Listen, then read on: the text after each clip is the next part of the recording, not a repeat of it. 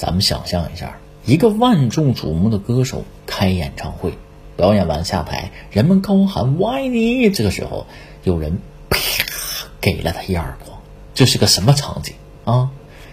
有人已经为动手这位默哀了，几万人，一人瞪他一眼，这人就死了。嘿，你是干嘛的？来人呐，给我抽他！紧要关头，打人这位开口了：“我是他爹。”什么爹？爹也不行！哎，紧接着公子也喊了一声“爹”，这才没有给老头当场撕了。既然是爹，别说是打个耳光了，那个年头弄死都没得说。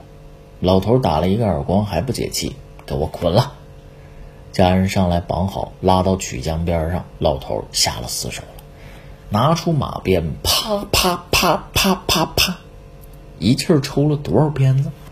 公子啊，几次背过气去，最后老头子没劲儿，才停手，留下浑身是血肉模糊的儿子走了。他们说这老头疯了吗？参加了一场白事活动就下死手了？这还得从头说起。这位公子啊，不是一开始就干这个的，书香门第出身。老爹呢是常州刺史荥阳公，五十岁老来得子，千顷地一根苗，宝贝的不得了。孩子一路长到二十岁，从长相到个头，再到诗书文章，是样样精通。老头高兴，此乃吾家千里驹也。那千里驹也得撒出去溜溜啊，不能老跟家待着呀。去长安取功名，穷家富路多带点钱嘛，何况家里还不差钱。没想到来到了长安，公子的这个荷尔蒙啊爆了棚。千里驹碰上了解语花，看上一位姑娘歌姬李娃。第一次见面，公子当时就疯了，站在人家门口啊，把这个马鞭子扔地下，等着仆人来捡。哎，这是有人来捡，他不就有时间看他了吗？啊，我留理由待在这儿啊，捡了又扔，扔了还捡，仆人白眼翻上了天。李娃看着跟卡 bug 一样的公子，扑哧乐了。哎，公子这是是输了啊！郎有情，妾有意，老鸨子也同意，俩人住一块了。就这么住了一年，公子心说：“哎呀妈呀，神仙也就这样了。”没想到，再多的钱财也填不满这个销金窟啊！